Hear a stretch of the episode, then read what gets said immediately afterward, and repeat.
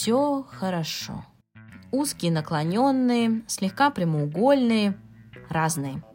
И это нормально. Вкусно или цветная капуста?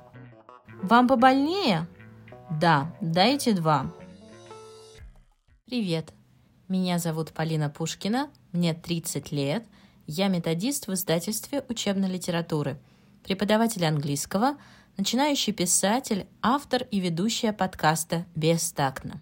Давайте тактично обсудим все то, что кажется неважным, о чем мы думаем мельком, а порой стесняемся. Позволим себе быть бестактными в желании подумать о себе. И это второй сезон. Немного страшно. А вдруг перестанут слушать? А вдруг не оправдаю ожидания? А вдруг...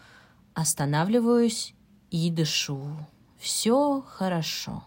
Возможно, вы не услышите во втором сезоне что-то сверхновое, и мне не удастся удивить или покорить, но хочу верить, что все еще интересно будет вместе со мной размышлять. Назвала сезон вторым, потому что нужен был перерыв, каникулы, отдых, и я реально ушла в отпуск, хоть и маленький, семь дней вместо пятьдесят шесть. И тут мысли о том, что я проиграла корову, прогадала. Но я понимала, на что иду и зачем, поэтому уважаю свой выбор. Я перебираю каждый день отпуска, как отдельную бусину аквамарина.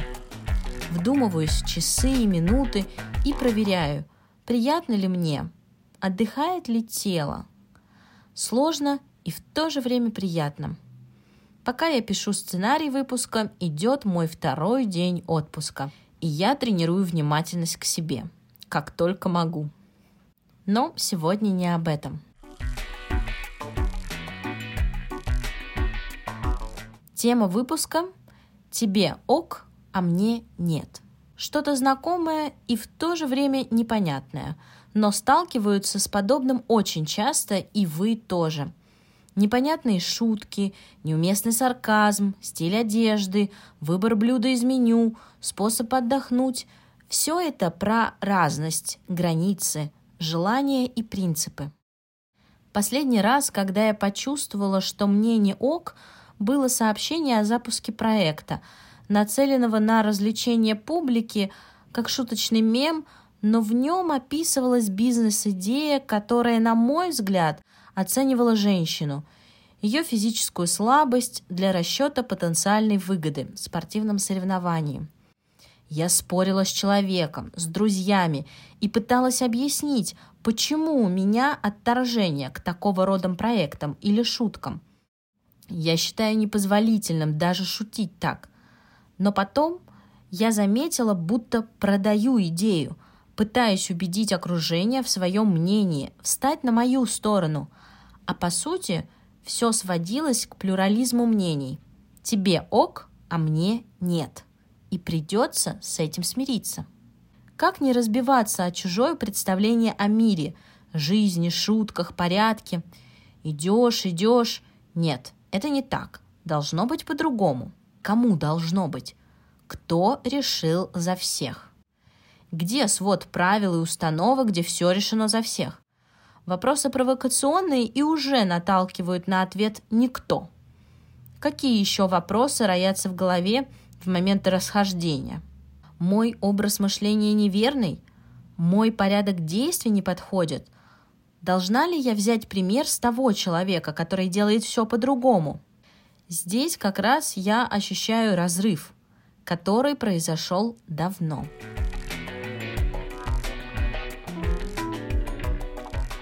В школе я помню, как смотрела на почерк других девочек. Округлые, овальные, ровные буквы, узкие, наклоненные, слегка прямоугольные, разные. Но мой почерк туда не вписывался. Буквы были слишком неровные, то большие, то маленькие, скакали по строчке. Именно тогда мне стоило себя убедить, успокоить, что и это нормально. И такие буквы могут быть. Все делилось. Наверное, и не очень. Не допускалось различное в моей голове. Бывает либо убрано, либо бардак. Стильно, или безвкусно. Вкусно или цветная капуста. Да, для меня невкусный эквивалент цветной капусте. Несмотря на то, что мне уже тридцать, я все еще продолжаю настраиваться по школьному камертону. Подростковый максимализм, кажется, так. Устала или можешь пахать дальше? Голодный или сытый? Продолжать работать или увольняться? Не свобода. А самое неприятное, что быстро привыкаешь выбирать из двух крайностей и уже не чувствуешь, как плющом обвивается вокруг шеи, талии, по щиколоткам, оставляя небольшое расстояние ногам, чтобы можно было ходить, но не так быстро. Снова доказательство того, что столь узкое мышление ограничивает собственную свободу. Вам побольнее? Да, дайте два. Может, все-таки не узкое мышление, а скорее полярное, категоричное? Нет полумер, без которых нет гармонии. Обязательно хочу потом рассказать про признание через боль, но это уже другая история.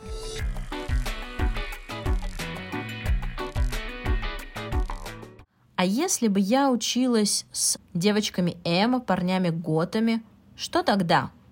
Это все наследие советской бытности. Чем одинаковее, тем лучше. Откуда желание не выбиваться из общей массы?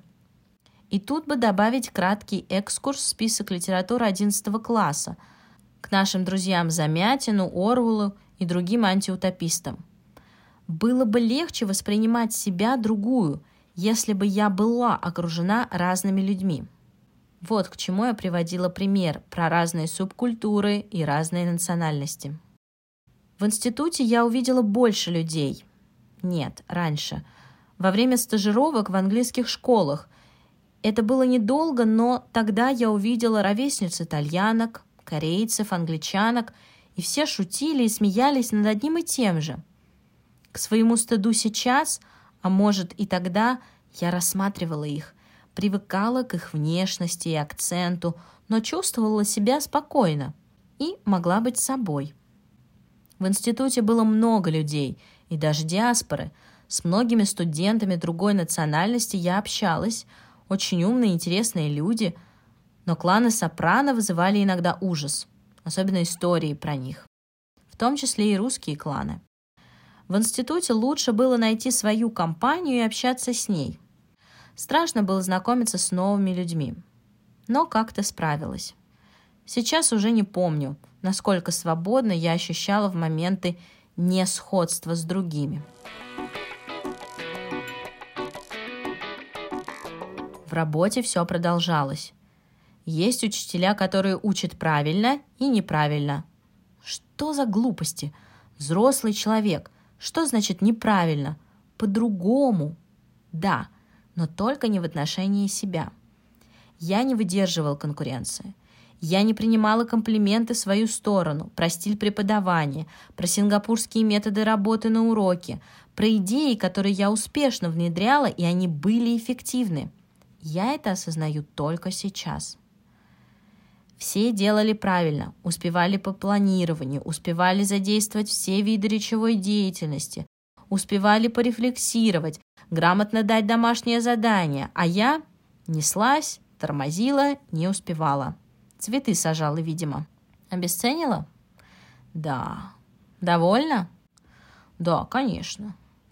Ты же понимаешь, что сейчас никто не ворвется в дверь и не закричит: «Нет, это не так, что ты наговариваешь на себя». Понимаю.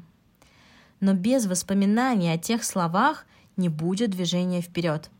Без признания боли, стыда, разочарования я не продвинусь дальше, не обрету ценность, а главное, не признаю свое другое «ок».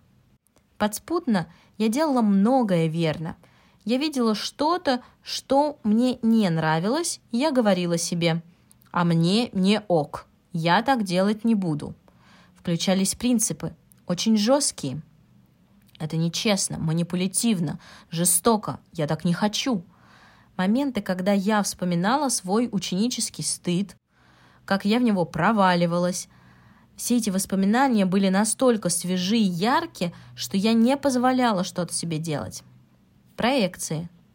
Но считаю, что они были на благо. Мне так хотелось, чтобы никто из учеников не испытывал ужас выхода к доске. Один против всех. Все смотрят тебе в затылок, а перед глазами пелена. Мне хотелось, чтобы передвижение по классу было свободным, а не дорогой на гильотину или путем позора. Ну что ты придумываешь? Может быть. Для меня это было так.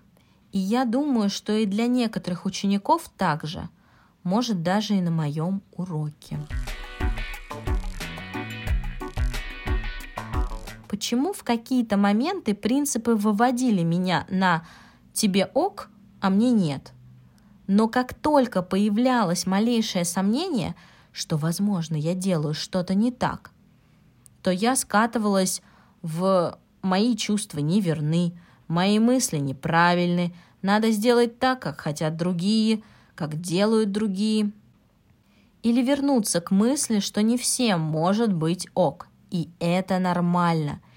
Эти три слова надо повторять как мантру, но я забываю. И это нормально. Дать себе позволение ощущать все и не зажимать.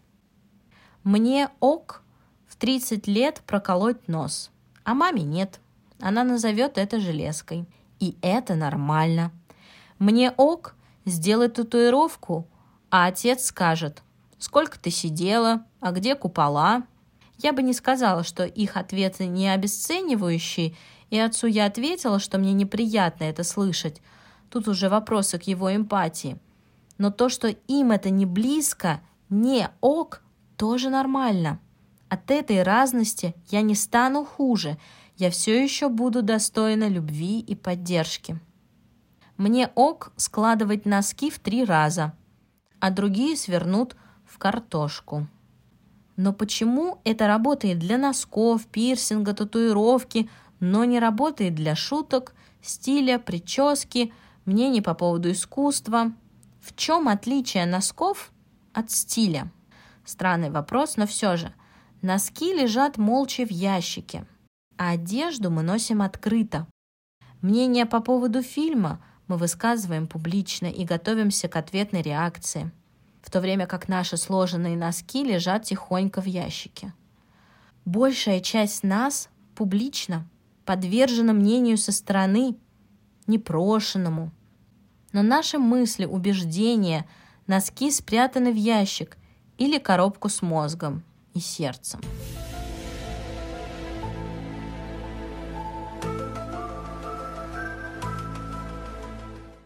Мой ответ на вопрос: мы привыкли соответствовать, не выбиваться из общей колеи. Она надежна и верна. Привыкли к удобным шорам. Во время переизбытка возможностей, переизбытка информации шоры спасают. Они как будто оберегают, но лишают уверенности, самоценности, валидности. Как только мы позволяем себе быть другими, не хуже, не лучше, а просто другими, мне кажется, мы начнем допускать и чужую разность, и непохожесть. Мне можно и другим. Мне можно не соглашаться, но и другим можно не соглашаться со мной. Но прошу тебя, дорогая Полина, давай ты не будешь рассыпаться в такие моменты. Вот что самое сложное.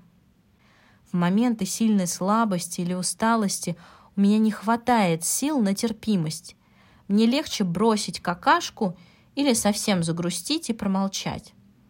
Я не хочу разбираться, разный, прекрасный или безобразный. Но я верю, что у меня войдет в привычку говорить себе: и это нормально. Настолько, что я буду принимать других, кому не ок. «Как хорошо вы говорите», — говорит Анна вечному студенту Пете Трофимову в Вишневом саду. От слов к делу. Вот мой девиз на ближайшее время. Спасибо, что дослушали до конца. Не забывайте подписываться на обновления в Google подкастах, оценить выпуск в Apple или Яндекс Музыке. На Apple вы можете также оставить отзыв. Расскажите, насколько близка тема выпуска в комментариях, постеру в Instagram или Telegram-канале. Было ли вам часто не ок то, что допускали другие, или наоборот, вас не понимали? Как можно есть сладкий блинчик с докторской колбасой? Все, пока!